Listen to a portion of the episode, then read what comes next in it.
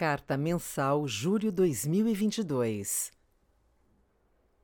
Caros parceiros investidores, em julho, nossa leitura macroeconômica seguiu acompanhando taxas de inflação em alta, com pressão nos núcleos e difusão elevada na maioria dos países. Os bancos centrais têm agido de maneira reativa, com seguidas elevações das taxas de juros. A percepção de que a economia global desacelerar é cada vez maior, especialmente ao considerar a resistência do governo chinês em elevar os estímulos fiscais, receoso de que o repique inflacionário observado no mundo também atinja a China. Há dúvida se essa desaceleração ocorrerá com diminuição das taxas de inflação. Se a inflação global não ceder em paralelo à menor atividade econômica prevista, haverá estagflação, junção das palavras estagnação e inflação, fenômeno observado em vários períodos da economia brasileira. Estes períodos ensinaram que o combate à inflação deve ser prioritário, sob o risco de elevar o custo econômico e social de desinflacionar. Nesse cenário de inflação persistente e com risco de estagflação, o Fed, Banco Central norte-americano, decidiu elevar a taxa de juros em 75 bips pela segunda vez seguida. O comentário divulgado reforçou o comprometimento de conduzir a inflação para a meta de 2%, deixando a impressão que a decisão da próxima reunião dependerá dos dados, que corrobora a percepção que os bancos centrais estão mais reativos. Além disso, Jerome Powell, presidente do Fed, tem abandonado o discurso de soft landing pouso suave, explicitando que será necessário um crescimento abaixo do potencial para trazer a inflação de volta para a meta. O PIB americano desacelerou no segundo trimestre, menos 0,9%, e entrou em recessão técnica, ao recuar por dois trimestres seguidos. Investimento foi o responsável pela variação trimestral negativa, contribuindo com menos 2,7% dos menos 0,9% total. Exportações líquidas e consumo das famílias contribuíram positivamente, mais 1,4% e mais 0,7%, respectivamente, enquanto o consumo do governo contribuiu com menos 0,3%. Porém, a inflação ao consumidor CPI surpreendeu para cima, com taxa mensal de 1,3% e núcleo de 0,7%. Mercado esperava 1,1% e 0,5%, respectivamente. Em termos interanuais, o CPI foi 9%, com núcleo de 5,9%.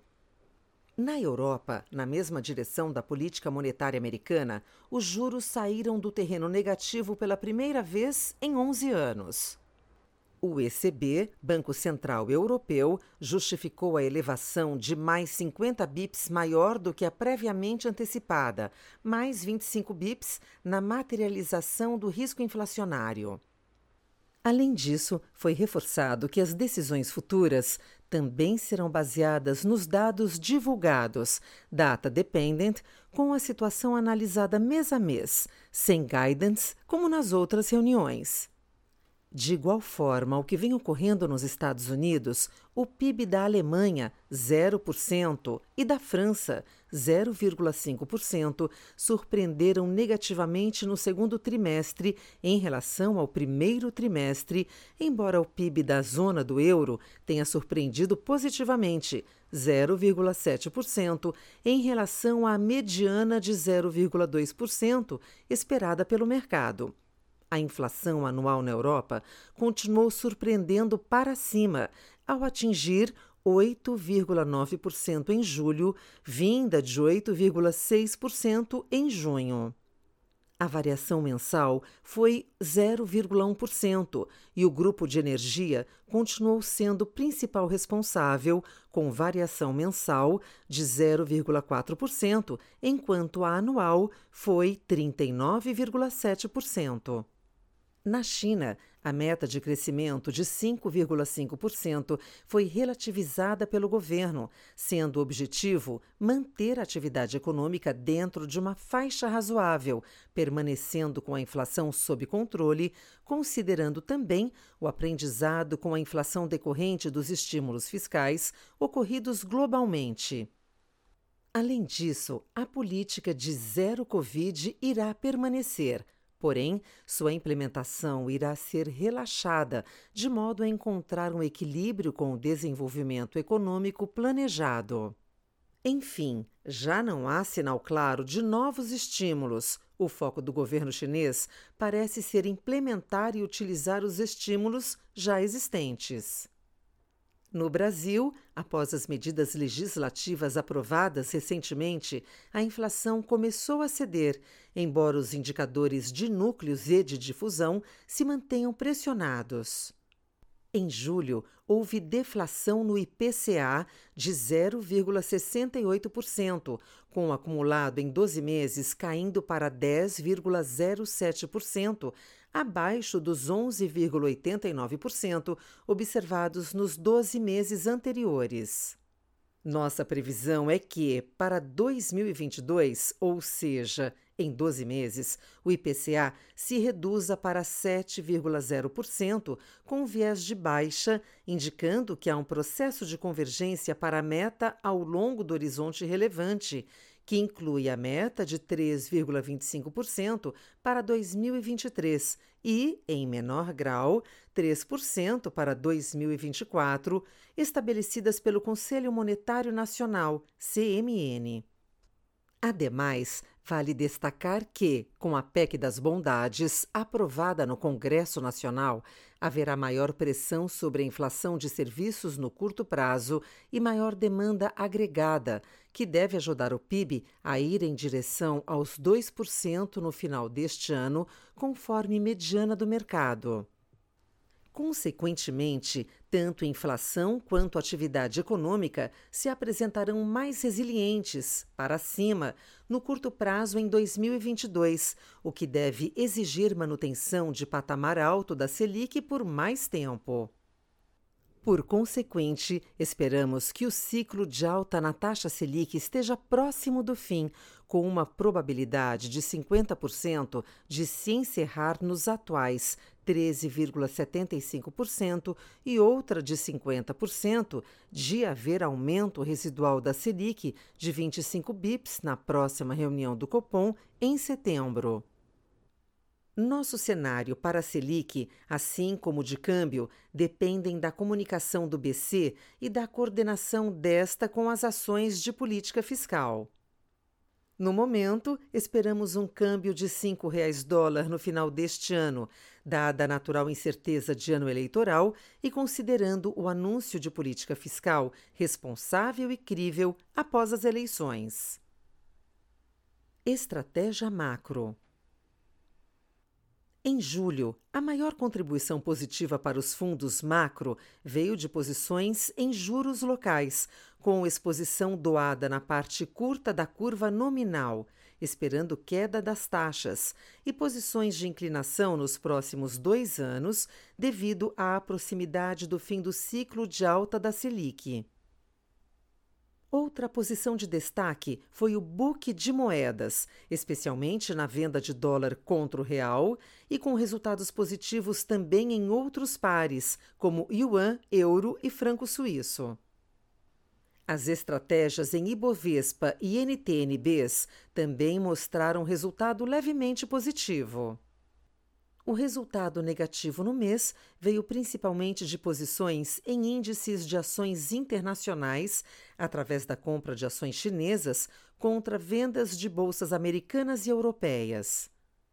Além disso, as posições tomadas em juros internacionais também contribuíram negativamente, sendo essas concentradas em taxas americanas de até dois anos. Por fim, as posições em commodities, que consistem em opções de compra de petróleo e operações táticas do book quantitativo, tiveram resultado levemente negativo no mês.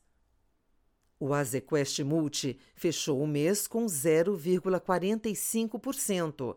o Azequest Multimax com resultado de menos 0,07% e o fundo Azequest Multi PWR, versão mais agressiva da estratégia macro e que busca uma utilização de risco mais 1,5 vezes maior do que o Multimax, encerrou o mês com performance de menos 0,53%, acumulando retorno de 16,51% em 2022. Estratégia de renda variável.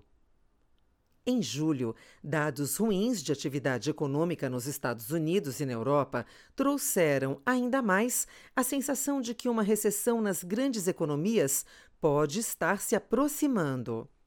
Para tentar conter a inflação, o Federal Reserve repetiu a dose de junho e elevou a taxa básica de juros em 75 bips, mas manteve cautela e acalmou o mercado ao indicar que os próximos movimentos de juros respeitarão os novos dados econômicos. As bolsas dos Estados Unidos fecharam o mês em alta, acelerada no final do mês, como resposta aos dados do payroll americano acima do esperado pelo consenso do mercado e que traz ao Fed um suporte maior em relação à sustentação da atividade econômica. Aqui no Brasil, o Ibovespa também registrou alta no mês, intensificada pelo movimento do Banco Central, que indicou estar próximo do fim do ciclo de aumento da Selic. Além disso, houve melhora nos dados macroeconômicos e resultados fiscais positivos.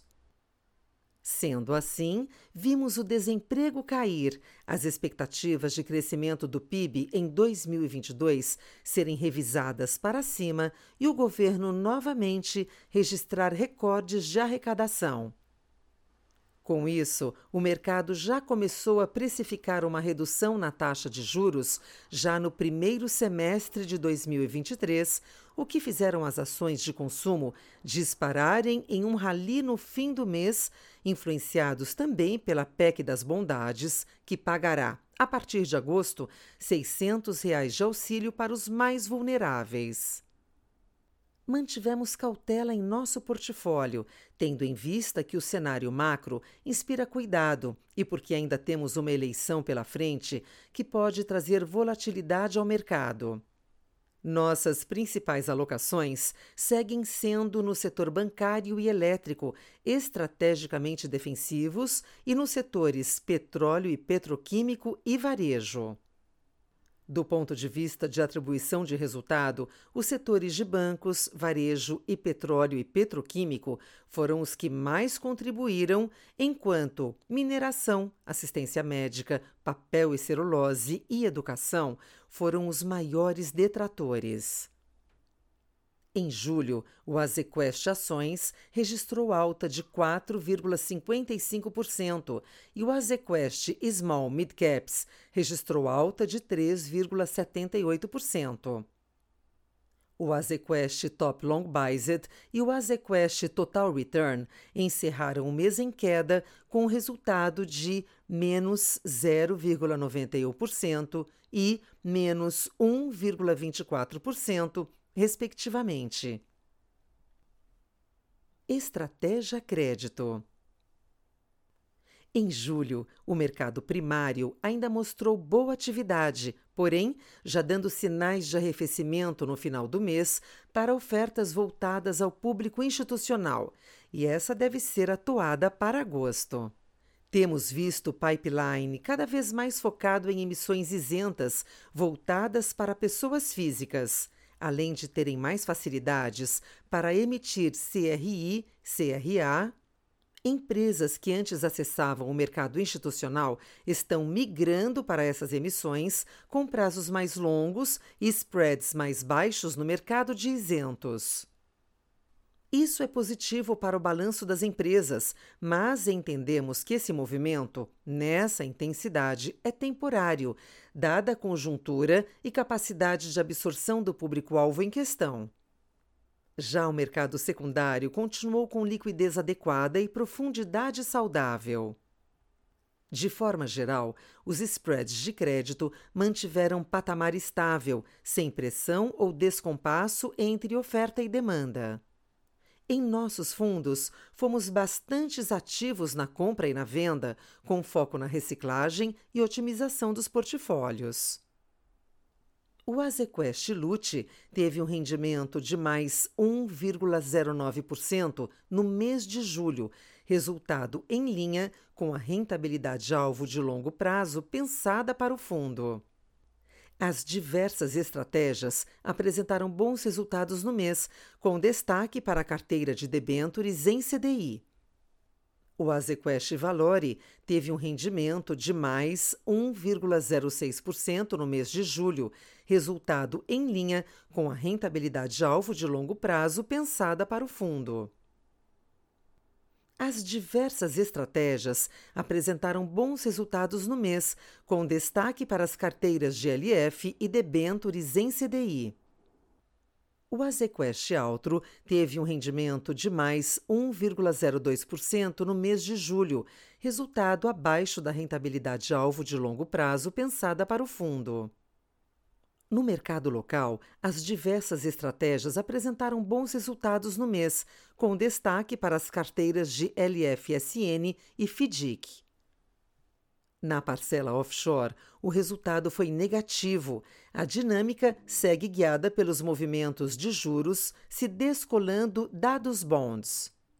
O Azequest Supra teve um rendimento de mais 0,88% no mês de julho, resultado abaixo da rentabilidade-alvo de longo prazo pensada para o fundo.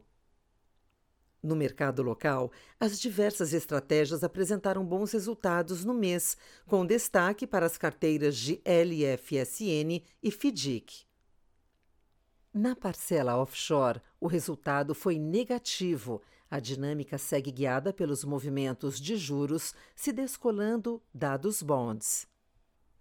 Por fim, o Azequest Debentures Incentivadas teve um rendimento de menos 0,17% no mês de julho, resultado abaixo do IMAB5, mais 0,01% ganhamos no posicionamento relativo entre os vértices da curva de juros, contudo, não suficiente para compensar o resultado negativo oriundo da abertura dos spreads de crédito e os custos do fundo.